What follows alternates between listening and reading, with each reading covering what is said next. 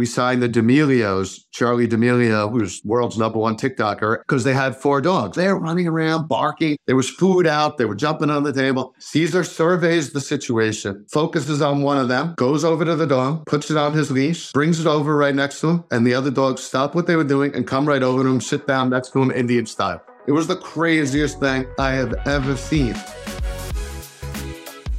Welcome back to The Peel, where we explore the world's greatest startup stories. I'm your host, Turner Novak, founder of Banana Capital.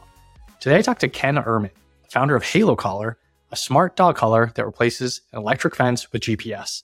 They have a lot of cool features on the roadmap that make it sort of like an iPhone for your dog. Ken started his career at an Internet of Things company founded by Mike Markkula, the first investor in Apple. He then started his own Internet of Things company, and this was all before the internet even existed. Ken is a true inventor, and he gave tons of examples from his almost 40 year career. We talk about building hardware, patents, market sizing, listening to customers, and how to sell. We talk about early investors trying to buy 95% of his first company, getting the post office to fund $15 million in R&D, and taking a company public in 1999 with only $3 million in revenue. He tells me the crazy story of how he met Cesar Millan, his celebrity co founder at Halo, and what happened when they met a very famous TikToker. I want to give a special thank you to Russ Shoemaker at Jefferies, who first introduced us. This is a fun conversation, and without further ado, happy to bring you Ken after a short word from our sponsor. This episode is brought to you by SecureFrame, the automated compliance platform built by security experts. If you listen to our first episode, you know, SecureFrame helps thousands of businesses get and stay compliant with security and privacy frameworks like SOC 2, ISO 2701, HIPAA, PCI, GDPR, and more. It's a robust yet elegant product used by thousands of customers, getting them compliant in weeks, not months. SecureFrame also uses AI and automation to remove all the headaches of staying compliant once you get there. And they've done this since 2020 when I first met the team and invested because I was so impressed. SecureFrame is trusted by companies like Ramp, AngelList, and Coda and I recommend it to every founder I meet. Head to secureframe.com, and their in house team of compliance experts and former auditors will set you up. Check the show notes or newsletter for a special discount off your first year. Thank you, SecureFrame. And now let's talk to Ken at Halo Collar. Ken, thanks for joining on the pod today. I wanted to kind of start off first question. I thought it'd be really interesting for people before we dive into the product to just kind of go over how you got into this whole Internet of Things industry and kind of just talk through the journey of how you got to where you are today. Well, first of all, I appreciate you having me on. Let's start with that. So thank you. And, you know, I definitely have a, I'm an older entrepreneur. So, you know, I'm over 53, but I started this company now about five years ago. But that did give me some advantages, which is that I had learned from my previous experience of starting companies how to do this one a little bit better. But in the meantime, what happened was when you know I was an engineer, I went to Stanford, and as a result, being in Silicon Valley, I wanted to be an entrepreneur. Like that was the path that I was on. My first job out of college was at a company called Echelon. Echelon was founded by Mike Markkula, one of the founders of Apple, as well as a gentleman named Ken Oshman, a legendary Silicon Valley entrepreneur. And they wanted to be the chip that would go into everything but computers. So that was it. This was back in 1985. So they were like, Intel could do all the computers. We want to be the neuron chip inside of, you know, lights and air conditioning systems and, you know, auto, it could be anything. It was pretty amazing what they were trying to do back then, but they were really focused on having this great chip that made the device smart. And that's what caught my attention, not only in their company, but I ended up taking that smart chip after working there for a year and a half and saying to the CEO, Ken Oshman, I was like, Ken, you have the best chip, but you need to use it in an application. So you got to beat out people. You got to take that chip and use it. He's like, no, we just want to be the platform. So I said, okay, well, I'm going to leave and start my own company using your neuron chip as kind of the engine and make smart RFID tags. So it was a smart RFID tag. You can track these high value assets. And then the idea was make them smart. So our first applications were tracking letters for the um, postal service and tracking vehicles for the military. And we really took that principle of high value asset tracking that we were doing for, you know, AMS and Walmart. Like at the time, we were also applying not just this technology to rental cars, but forklift trucks and tractor trailers. So every single Walmart trailer, for example, has our technology on it. Mm. And the idea there, again, instead of just RFID, we monitored is the trailer loaded? Is the door open? So let's say a trailer full of goods arrived at a Walmart facility.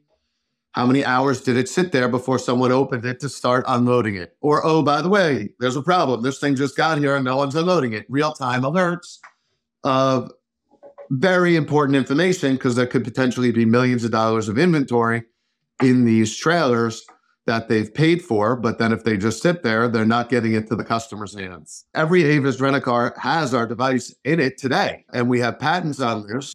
By the way, the first thing I did when I left to start my own company is file patents. If you have a novel idea, contact a patent attorney and get your invention on file with the patent office. To me, that's probably one of the most important things you can do when starting a tech company.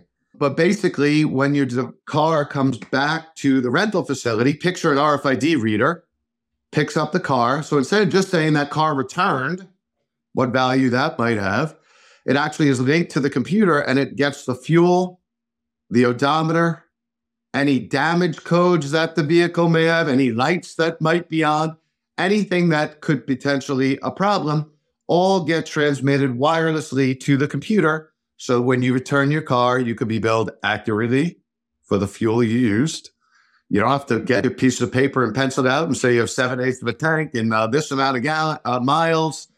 All of the process is automated and accurate. And it used to probably be workers at the company that were going and doing this manually, right? Right. And it was like they would literally get back in the car, turn it on, look at the fuel tank, judge it to the eighth of a gallon, and they could have been helping you with your luggage. So, you know, they could have been helping answer questions, been there was no value add. It was just part of the way they collected data to send you a bill. So it's kind of like as you as you roll out the product as the technology evolved, you were just finding new ways to cut costs for customers, increase their own revenue, which obviously helps your business as well.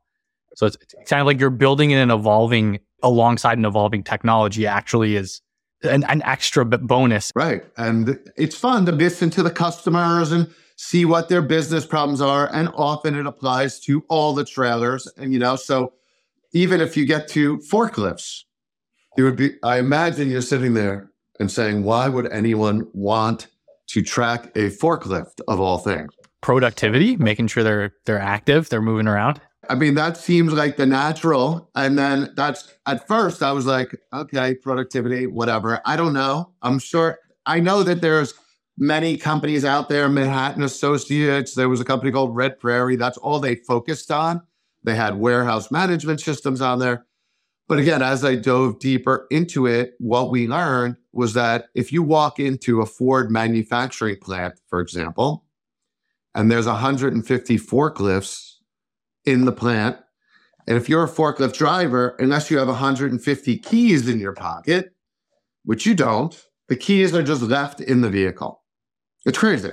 So these really heavy vehicles, are driving around in the same building where people are walking around on their phone, not necessarily paying attention. There could be cargo on the lifts that are blocking the driver's view for all we know. And there's mm-hmm. no access control. So there's no way to keep someone who's untrained, unauthorized from just getting on that truck and using it. And forklifts were the number two cause of death for Fortune 100 companies, second to highway accidents. And what we found, all we did is we we took a smart RFID tag and linked it to the ignition and made it so you needed to give your same badge that you'd use to get in the building to start the truck. You now see how many hours people are paid to drive forklifts versus how many hours they're logged in versus how many hours they're moving versus how many hours they're moving a load. And often it's not their fault. It's just how they're allocated. You know, you may have 10 yeah. guys assigned to shipping, but only two people's uh, worth of shipping work to do. So monitoring these assets became a really big business. And by the time I left that company, we were tracking about I think it's about six, 700,000 assets for half the Fortune uh, 500. So wow. it was a pretty exciting company. And, and you took it public too in 1999. Correct. What, what was that like? That was definitely too early. That's too, oh, too you. early? Okay. Well, I mean, we were doing at the time maybe 3 million a year in revenue. Oh, wow. Okay. Uh, That's like a C round nowadays. If you're not an AI company, you might not even be able to raise a round with 3 million in revenue. It, I know. So it was definitely on the early uh, stage. On the other hand, what people saw was the potential. So, in other words, even back then, even though it was 1999, we were talking about how using a smart technology, linking it to the asset, controlling and managing the asset to make sure it's being used safely and efficiency had huge potential. I mean, we were talking to all the biggest companies. So I think people really bought into the concept. What I would say the biggest problem, the difference between that company and Halo from an entrepreneur standpoint is we were always selling. And I know there's a that's a saying, always you should always be selling. Okay, yep. I know that. But when you're trying to sell to Avis that you have a $300 device that you could put into your rent a car and then automatically collect the fuel and odometer when the customer returns, they even get it. But the problem is there's no, they don't need it. They needed cars. If they didn't buy the cars, they didn't have any revenue. So that was something they needed. Those cars needed the license plates. Those you can't drive around 300,000 cars without license plates. When you're in something that's new, like we were, trying to convince Ford to put it on every forklift and GM to put it on every forklift and Avis to put it on every car, you, it was very long sales cycle. It was missionary because they could live without it. Um, and that was something that really was a problem for us because, you know, even when we would land a customer, let's say we got Home Depot, for example, they were like, this thing's great. We're going to put it on all our forklifts. We have 120 distribution centers, Ken. So we have 120, but we don't want to disrupt the operation. So we're going to do three per year. And I'm like, three per year? Yeah. How much revenue is three four. forklifts a year? No, three facilities. Oh, facilities. So, okay. you know, about a half a million, a million for a facility. Okay. But they're like, we're going to do three a year. I'm like, you have 120. It's going to take 40 years at this pace. They didn't need it. Mm-hmm. It added value. It made them safer. It had a good ROI, but they could run their business without it. That's where Halo came in. So, you know, what was interesting there is in that case, we were truly disrupting an existing market. So let me just explain Halo. So, because we didn't really talk about it. Yep. Yeah. Let's jump I, in right now. I went from forklifts, rental cars, and trailers to dogs. And basically, uh, what happened was uh, my niece's dog got out of their invisible fence and was run over by a car and killed. And she was 11 years old and they had just adopted Ruby about a year earlier, and she was a rescue, and they loved her more than anything. And all of a sudden, something that you know they thought was an old reliable, the invisible fence, their dog got through the fence, and once they were through it, they didn't want to get shot coming back. Got out onto the road, and were was killed. And it's terrible. We were all crying, and at the time, somewhere out of that tragedy, a light bulb went off, and I was like, "Oh my god!" this is the perfect use of this technology that I've been trying to push on these Fortune 100 companies for uh, 25 years now, as opposed to people are already buying it. The invisible fence. I'm like, I looked on Google and I saw that people were searching the term invisible fence four or 500,000 times a month. So when it hmm. comes to doing kind of the due diligence on the size of the market, first of all, if you look around my town, half the houses seem to have the invisible fence. So, like gut feel, you know, if they have a dog, people were buying it, at least in the suburbs. But then four or five hundred thousand times a month, I was like, people aren't searching that on Google unless they're looking to buy it. You know, it's basically a, a product for dogs where if you want to let them out in the backyard, if you have a house or wherever, you don't have to worry about what it looks like because it's just a wire buried underground and when your dog goes near that wire, they have a collar it detects the wire and it beeps or shocks your dog. I mean, that's really how uh, the invisible fence works and has worked for 30 years. And it's pretty good. I mean, unless your dog gets out and then it's a problem. Some dogs learn that it'll hurt for a second, but then they can get out. So, you know, when I also Googled it and saw 10 million dogs are lost every year and a million dogs are hit by a car, this is a perfect use of the technology that I've been, you know, working on since I graduated college. So uh, I was pretty excited and basically took everything I learned from starting my first company and tried to uh, do the best I could this time around. But by the way, if you could imagine, guess what the first call I made was after I had the idea? To your niece? Patent attorney. Patent attorney. Fair. Yeah, I know that makes sense. My first call, I said, I just came up with this idea. My niece was second, by the way. Actually, that was very good. I called my patent attorney, and we had 44 patents in the RFID space. So, back from the original using a smart chip on an RFID tag to all these other applications, whether it's rental car, forklifts, all these things that we could do using this smart technology. And so I called him and said, Hey, I have a new one, starting another company. This is what we're going to do. And when he heard it, he was like, I have to invest. And I said, Wait a minute. I have 44 patents with you. You never once said you want to invest. And he was like, This one is a good idea. so I knew just from the reaction. And by the way, I do notice the difference. Like by the time I get down the path of explaining to anybody what the forklift product is, their eyes are already glazed over. Were mine? Did I did I hang in there pretty well? I would say you did your best to pretend you were interested. it, it is interesting, but I will not lie that the Halo, the collar, is more interesting to me personally. Well, I mean, and really to everybody because it's something that you know people use every day and people love yeah. their dogs and people want to keep them safe and they don't want them to become a statistic. So it's something everyone can relate to and everyone kind of understands GPS.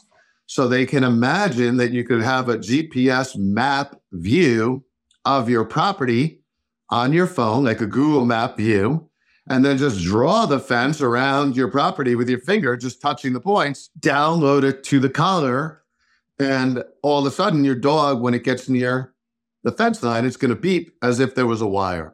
Okay. And so the wired fence, the way that works is with it, when the dog is within range of it, it will go off. But if they get past it, it stops working.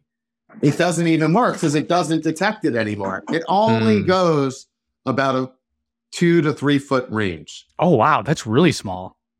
Oh, but it's enough. Your dog, unless your dog kind of is able to jump three feet above the thing, which they can't usually, it's going to work. You know, it's really just like a fence, a wire, some. But by the way, even real fences, people have them. People leave the gate open. Their kids leave the gate open. They usually only have in the backyard so the dog can get out the front door or the garage door. There's so many other ways. Again, one of the problems with a physical fence or even a wire like the invisible fence is if you move, you can't take it with you. What was amazing is my brother had an invisible fence. He lived in Upper Saddle River with me. I had an invisible fence. I would want to take my dog over to his house and let him out in the backyard, but they weren't compatible. There was some reason for it, but they weren't. So what that meant was I could not let my dog out. So he would have his dog out running around the backyard having the time of his life. And if I tried to let him off, first of all, my wife would yell at me that it's going to run away. Inevitably, she would, by the way. So the product is essentially about five times cheaper than, than an electric fence, but probably 10 to 100 times more convenient. And maybe I'm exaggerating a little bit, but. And by the way, what's crazy about it is for me personally, you know, I was CEO, my board would say to me frequently, we need a consumer application.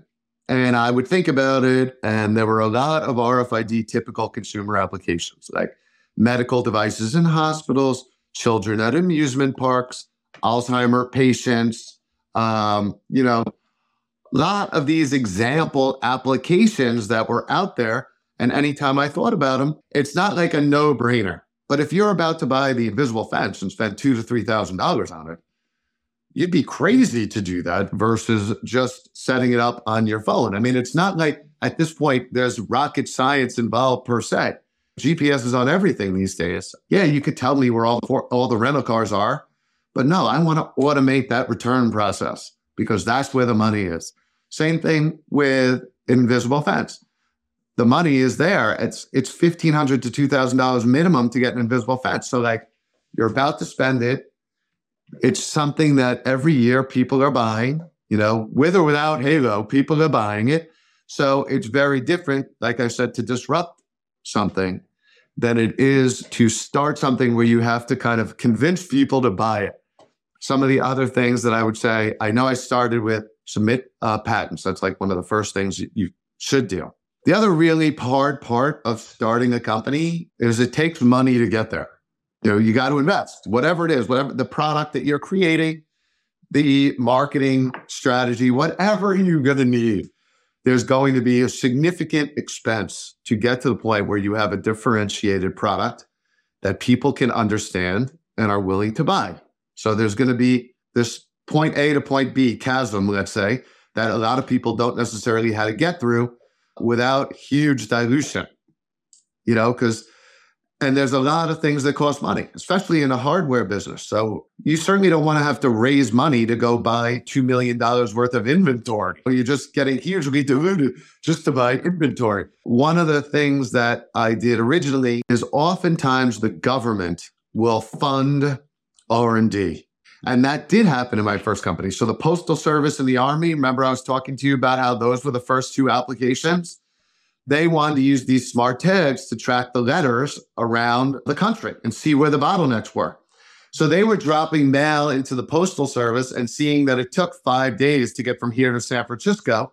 I'm in New Jersey, by the way, but they didn't know where the bottleneck was. Yeah, that's a long time. Should take them a day. Yeah, we've got planes. But as they could tell it wasn't always doing that. So they said, we want to put an RFID tag in the mail to see where it's held up, to watch it mm. traveling through the network kind of in real time and see where those bottlenecks were. We found someone in the Postal Service who was looking to do that. They didn't have a company in mind. They just knew they wanted to do that. We said, look, if you make them really smart, you're not going to need all these computers and these big RFID readers on every doorway we're just going to make these smart tags and we ended up getting about 15 million dollars in r&d funding from the postal service along the way wow. that they paid and we still own the, the technology. That was the amazing part. So they funded the r&d but with the government they're willing to let you own it as long as you agree that they can buy it from you license free so they don't have to pay a royalty when they buy it from you if they're paying for the r&d that's a fair trade yeah. If you want to sell it to Ford or GM, go right at it. So it was, and the Army had the same types of uh, opportunities. So the first company, we really got off the ground by uh, getting the government to fund our R&D. So we didn't have to, you know, dilute ourselves raising uh, capital. Those hungry VC sharks that are trying to buy a bunch of your company like me. Right. By the way, you are because when we we would have these meetings, I remember we had our postal service device sitting there, and we would say, "Look, we're going to change the world tracking letters."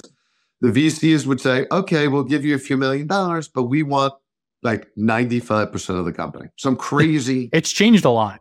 It's a little bit better now. Right. You know, I'm not saying it's so easy, but you got to find the person. Sounds like the government gave you about five times more money and no dilution. That's a much better deal. Interestingly, nine out of the 10 people at the Postal Service that we would meet with would say, We don't need that. We're good. We're happy.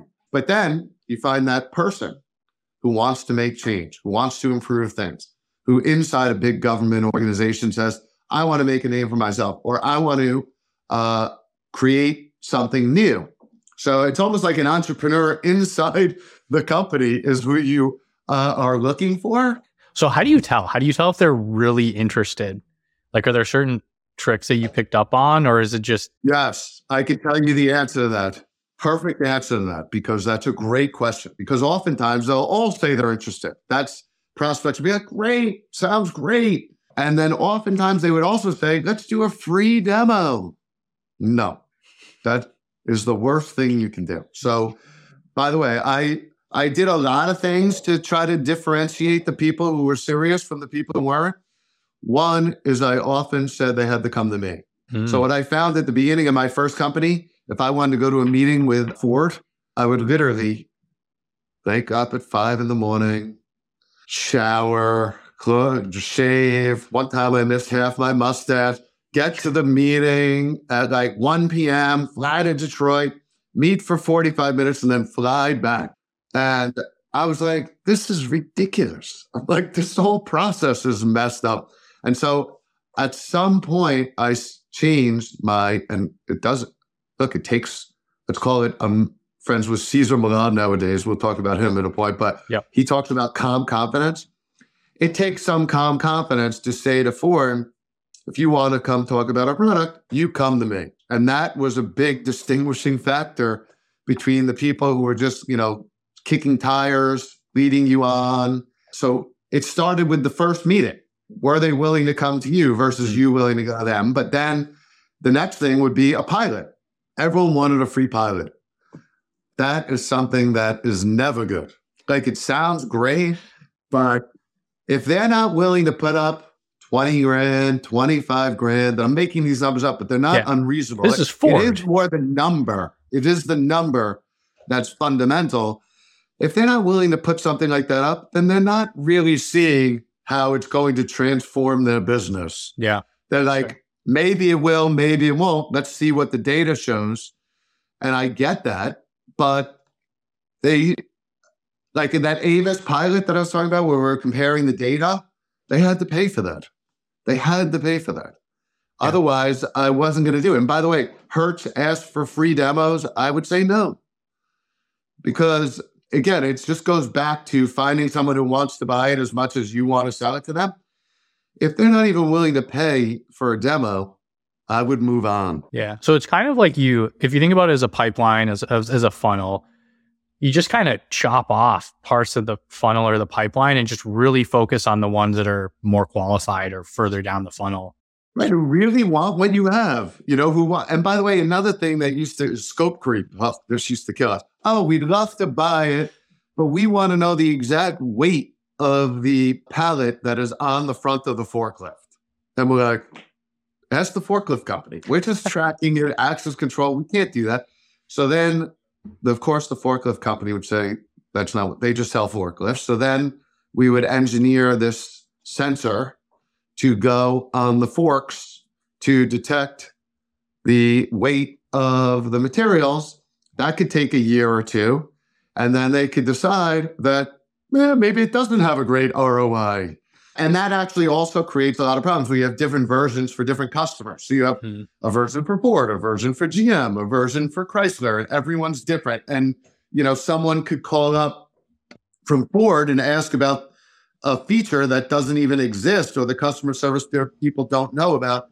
So from a scalability scan- standpoint, scalability you really want to have one product that accomplishes. Now you can always, you know, add to it, but it should be one product that your customers are using that ideally you can continue to upgrade so they're all using the latest and greatest version. By the time I left my other company, I think we had like 500 different versions of our products with different types. I mean, Walmart was still using the forklift system from like 2001. They're like, we can still use it. We were like, no, there's so many things we fixed, but it didn't matter. It was good mm-hmm. enough. So that's a, having one product, one platform is hard enough to get right. I mean, if you think about it, Uber, Lyft, I mean, it's an app. It's like one thing. Yeah. And yet they still are losing money. So it obviously costs a tremendous amount uh, to get even that one thing to the point where it's profitable. But if you make like 50 things and you're a small company and you have to keep all 50 up and running, it's next to impossible. And that's actually what Steve Jobs did when he came back to Apple. I, I, mean, you probably remember that. I forget the exact number of products, but they had a lot. And he just said, no, we're just selling the, the iMac, just the computer, and then we're going to do a phone. And they had like four products at one point, And I think it's the most valuable company in the world now. I, I, we have to check. I mean, it's a pretty basic principle and just lets you focus too. And if you know if you have 500 different products, your customer service team, your R&D team, the engineers, like everyone has to know a bunch of different things of, over a ton of different products versus if it's just, hey, we sell a dog collar. That's what it is. It has a bunch of capabilities, but it's one product. Everyone can be an expert on it. Focus on that disruptive idea that you came up with. And, you know, more products leads to diversification, but it also uh, leads to lack of focus. And, you know, there's enough, there's more dogs than forklifts, rental cars, and trailers combined. I think it's 90 million dogs in the United States. I think I saw there's more dogs than kids in San Francisco.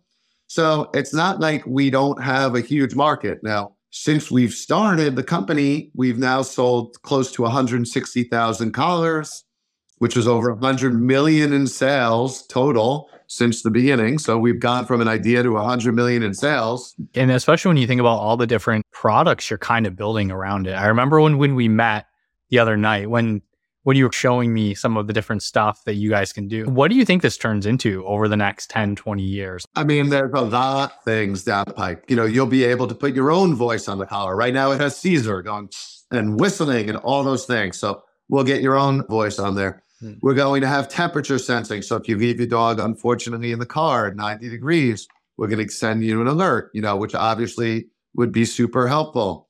I have a very important reason to want to have a solution for service dogs. So when you think of service dogs today, one example I would give is for seizures for children or anyone who has seizures. Hmm. They have service dogs that can detect if you're having a seizure. And then what they try to do is make sure that you're in a safe location, you know, kind of like get attention. But there's not really much they can actually do. If they had Halo, and we train them, and this is something that is on the roadmap. Hmm. Let's say, for example, they spun around six times. We could tell that they did that, and just like the iPhone, call 911, give you the location. I mean, for now, to get a, a service dog, it could be twenty-five to forty thousand dollars, years of training. It's very expensive and out of reach for most people. If you can literally just train a dog to call for help, it's something that could really benefit many people who need it. Just detecting disease or any kind of sickness of your dog by monitoring their behavior. Someone came up with an idea yesterday. I got to submit a patent before I tell you, but I'll tell you anyway. It doesn't matter. Maybe we'll wait but to publish works. the episode until the patent's clear. No, I don't even I don't think this matters. But it was a great idea. The guy said it would be great if you could detect if my dog had ticks. Can't detect it, but then I thought about it. We can detect if your dog is scratching. That's a behavior. So if your dog is scratching a lot more than usual, we could say, hey, your dog is scratching a lot more than usual. You may want to inspect them for ticks. One of the things that we're also working on, it's something we've spent now almost the last three years working on with the University of Texas, Dallas. There's been engineering students. There's a class every year that and every semester that is working on Halo. And what we're doing is there's a motion sensor in here that is basically the same thing that you'd have on your Apple Watch. So it would say walking, jogging, in the car, biking, swimming, based on how you're moving your arms. You know, mm-hmm. if you're going like this, they know you're swimming. You go like this, they know you're jogging. And it's all based on really artificial intelligence, um, looking at types of motion readings that you're going to get, doing specific types of activities, and then looking at those readings and essentially saying, okay, he's got to be driving. Even the speed that the phone or the watch is traveling, like he's going 70 miles an hour, he's not running. Right. You're looking at all that sensor data and and basically figuring out what someone is doing. So we have been doing that same thing for dogs. The problem is they're all tailored to people. So we've been putting the collar on dogs and having the students look at the dog and they say, standing, sitting, jumping, barking. And when they're doing it, then they do that enough times and then they feed that data into AI software. We have been able to now tailor the data to be dog oriented. So mm-hmm. now we're going to be able to tell when is your dog barking? Like even potty training. So is your dog about to go to the bathroom in the house? That's tell them no. So, you know, unless you're watching them, you might not be able to see it. So we can detect all of that. So detecting their activities, there's so many things that'll detect. It'll help detect, um, you know, illnesses. Are they drinking too much? Are they not getting going to the bowl and drinking enough? I mean, there's so many future elements to it because you have this smart sensor that can continue. We can upgrade it, add those features. Every feature I just told you is something we can download to even the first Halo ones that we shipped at the end of 2020. Another cool one that someone wanted was a doorbell. So you put, uh, when they get to the front door, you get a notification on your phone. Your dog is waiting there so they don't scratch the door. Yeah, we've definitely done that in the past. We've had a bell on the door and the dog would ring the bell. Gets gets pretty they take advantage of that for sure. So and you know, Cesar was really involved in this. And when I say Cesar, I never I haven't even talked about him yet, but back to the founders of the company idea. So one of the things that when I founded Halo, I was like, okay, last wired device, we can replace GPS. Uh, we were telling Avis what space number the car was in, so I knew GPS was accurate enough to replace the wire. But I was like, we need a dog expert. We need an expert. If you are tra- you know, putting this thing on trailers or rental cars or forklifts, you need an expert in that field. Even on the car yeah. thing, there was 2,000 makes and models of cars, and Avis wanted us to be able to just plug our device in, have it figure out what car it was, and work. Which, by the way, is not so easy, and be highly secure. You need a car expert because you couldn't. Every car speaks its own language on the onboard diagnostics port, and you know has different codes. Sometimes one make and model, even if it was like a hatchback, it could speak a different language than a regular coupe. So you needed an expert in the car computers themselves. We knew we needed a dog expert. So that is where Cesar Millan came in, you know, the dog whisperer. Can you really quick just kind of explain who he is, the story? I'm assuming some people might know, but for people who are not familiar, he is basically the only person I could even think of that was a dog expert that people knew. I was like, who else is there? So it was the Dog Whisperer. He had a show that was on Nat Geo and is still the number one show. It's still on reruns where he would take what he would call like at a fire engine, like real bad cases, like dogs that were really going to have problems and go to a shelter, you know, biting people, things like that, and fix them. Like come in and turn them into the best pet. So, I mean, it was hard to believe. People couldn't believe it but he had this show called The Dog Whisperer. It was almost like magic, like David Copperfield, what he would be able to do with these dogs. If you haven't watched it, there's a reason it's the number one show for a long time because it's almost unbelievable.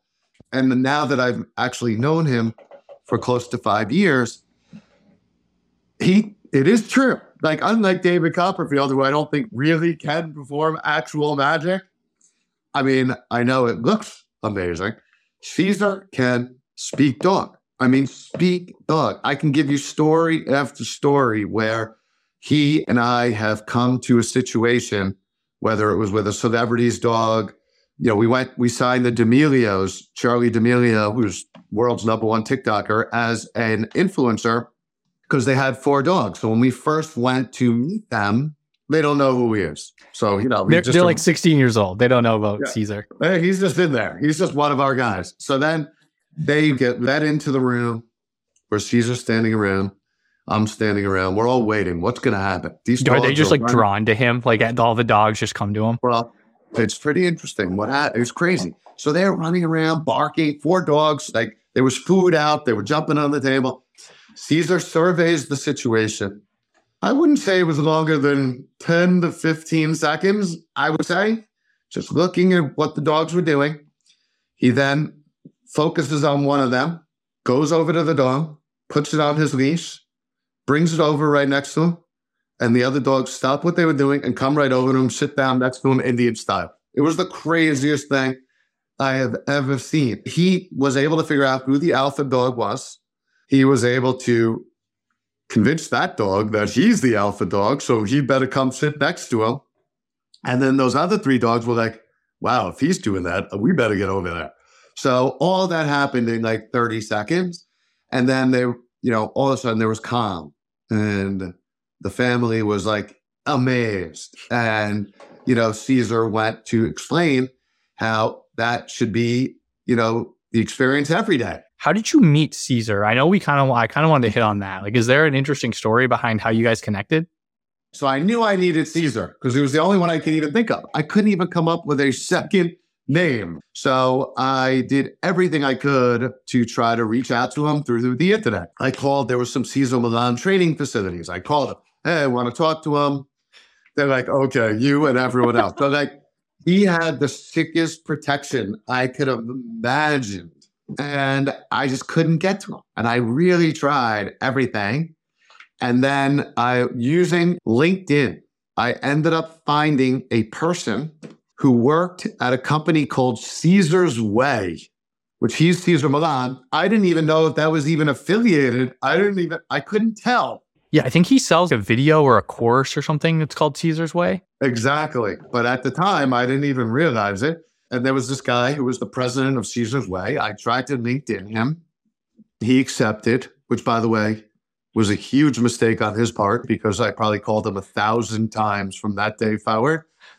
he was like, please lose my cell phone number. But nonetheless, we happened to have, once I was able to even not only identify this person, but see their background, we had an unusual connection in that he was the head of marketing at a company called THQ, which made video games, where one of the board members of my company, ID Systems, was on the board of THQ.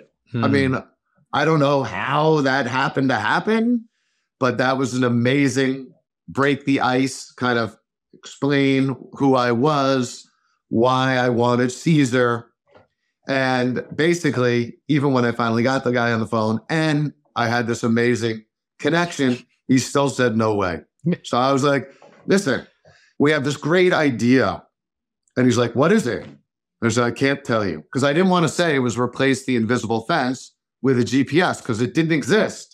Hmm. So I didn't want to give away that idea, especially because, you know, we had just filed a patent on it. What he said was, look, we're talking to Apple, we're talking to Garmin, we're talking to Fitbit, we're talking to Motorola. Why would I talk to you? And I said, because I have a great idea. And he's like, no, that's not going to fly. I have a great idea. So I was like, well, I'd love to tell you, just sign an NDA. I'll tell you. And he's like, well, what if Apple has an idea? I don't want you suing me, you know, when we come out with this, that it was your idea. So I'm not even going to sign an NDA. So I wouldn't tell them. So we were at a standoff. I didn't know how to deal with it. I was like, okay, nice talking to you. so then three months later, we had made progress on the product. And I was like, I had his number, of course. Yep. And I was like, I'm going to give him another run for his money. I, I got to get this guy. So I call him. He won't answer. He does not answer. I'm. I think I probably called him 150 times, and I had his cell phone. So did he have really your number saved, or is it just a random number that kept calling him? Probably. I don't know, but finally he answered. He goes, "Listen, Ken." Even knew it was me. He goes, "I was fired. I don't work there anymore." He fired everybody. So I said, Oh, I'm so sorry. That's so terrible. But he gave me the name of the new guy. So then I called the new person and was like, I was working with the old person for the last year and a half. I don't know what happened in the transition. And of course, I said, You got to sign the NDA. He said, No way. Same thing. No way. I'm talking to all these other guys. No way. Hung up. I'm like, All right. I can't I can't tell these guys, especially if they're talking to potentially who could be our biggest competitors. I'm not going to yeah. tell them the idea.